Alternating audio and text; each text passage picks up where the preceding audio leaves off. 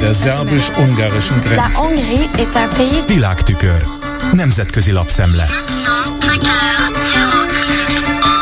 Köszöntöm a hallgatókat! Mint a Politico amerikai portál európai kiadásának előrejelzéséből kitűnik, az Európai Parlament Költségvetési Bizottsága ma folytat vitát a Magyarországnak szánt uniós pénzügyi alapokról. Az Európai Bizottság az unió javaslattevő végrehajtó intézménye arra készül, hogy ezen alapok egy részét felszabadítsa, miközben Magyarország továbbra is akadályozza a döntéshozatalt arról, hogy Ukrajna hosszú távú megsegítése érdekében növeljék az EU költségvetését költségvetését. Vázolja a portál a pillanatnyi helyzetet. Hozzátéve, hogy az EP képviselők többsége valószínűleg abba az irányba nyomná Ursula von der Leyen bizottsági elnököt és a tagállami kormányokat, hogy ne engedjenek Magyarország zsarolásának, továbbra is tartsák vissza ezeket a pénzeket, mert nem szüntek meg a korrupciós és jogállami aggályok. A politikó szerint Orbán Viktor jelképértékű készfogása a háborús bűnös Vladimir Putyinnal tovább távolította Magyarországot az EU többi részétől, és aláásta az Orbán kormány iránti maradék jó indulatot is. Ám a költségvetési tárgyalásokban résztvevő tagállami tisztségviselők azt mondták, hogy az EU valószínűleg így is feloldja majd a források egy részét.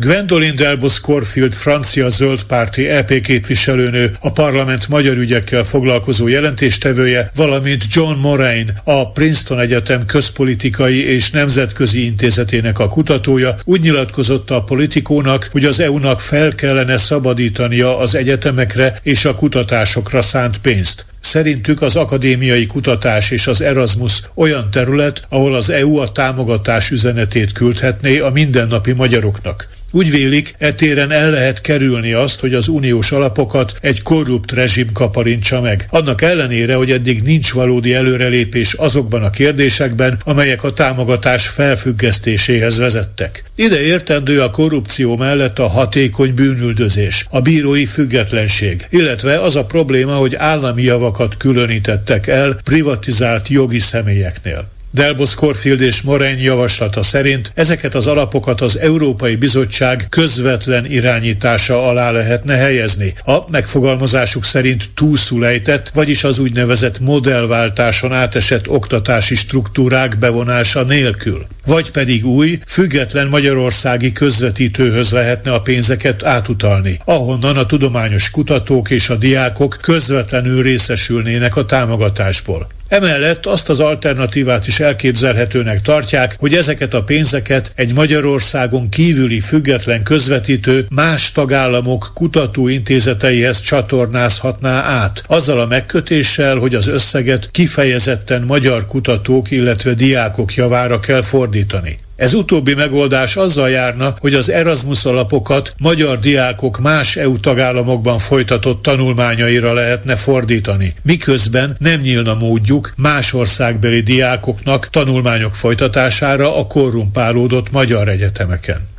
Most pillancsunk vissza a közelmúltra. Két vezető amerikai lap, a Wall Street Journal és a New York Times is recenziót közöl Matthew Longónak, a Leideni Egyetem politológia tanárának az 1989-es páneurópai pikniket tárgyaló könyvéről. A Wall Street Journal egyebek közt azt emeli ki, hogy Longó szerint német Miklós, akinek a neve a szakmai érdeklődőkön kívül ma már alig ha mond bárkinek bármit, talán a legfontosabb szereplő volt a vasfüggöny végnapjaiban. Német és Gorbacsov bizonyos értelemben barátok voltak. Öt évvel a piknik előtt, amikor mindketten mezőgazdasággal foglalkoztak, együtt látogattak végig magyar állami gazdaságokat, és németre mély benyomást tett az, hogy Gorbacsov nem fogadott el ajándékot, és nem is vodkázott. Ami a piknik ürügyén Ausztriába menekült keletnémetek lelki világát illeti, a könyv szerzője megírja, hogy a határtérség tele volt elhagyott trabantokkal és ladákkal. Egy menekült, Kátya, arról beszélt Longónak, amikor hátrahagyod a kocsidat, amire egy fél életen át spóroltál, megérted azt, mit jelent a szabadság vonzereje.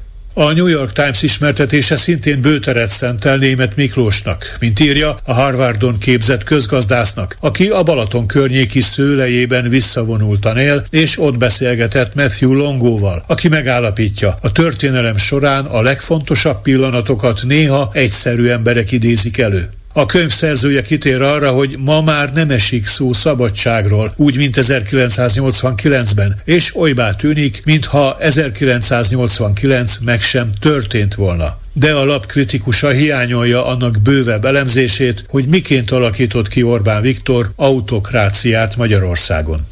Végül lapozzunk bele a Gyenyik N című, a kormányzattól független, igencsak szókimondó szlovák labba. Filip Obradovics kommentátor, valamint Szalai Zoltán, a lap magyar nyelvű változatának, a Napunknak a főszerkesztője, ahhoz fűz megjegyzéseket, hogy a frissen felállt Ficó kormány nagyszabású biztonsági műveletet hajtott végre a magyar határon, rendőrökkel, kutyákkal, vízágyúval. De végül kiderült, hogy egyetlen illegális migránst sem fogtak. Mi Mire volt jó ez az egész? Szalai szerint álproblémára álintézkedéssel reagáltak, hiszen a migránsok száma Szlovákiában folyamatosan csökken, és nincs jele annak, hogy ezt valódi problémának tartaná a lakosság. Obradovics szerint Robert Fico egyszerűen demonstrálni akarta, hogy az ő kormánya nem olyan bürokratikus jellegű, mint az előző ügyvezető kormány. Meg akarta mutatni, hogy cselekvőképesek vagyunk, itt vagyunk. Szalai ehhez hozzátette, a Smer szavazóinak legtöbbje nem olvassa el, hogy miket fogadott el Ficó Brüsszelben. Nekik az számít, amit a miniszterelnökük mond nekik a sajtóértekezleten. Ficó ugyanazt csinálja, mint Orbán immár 13 éve.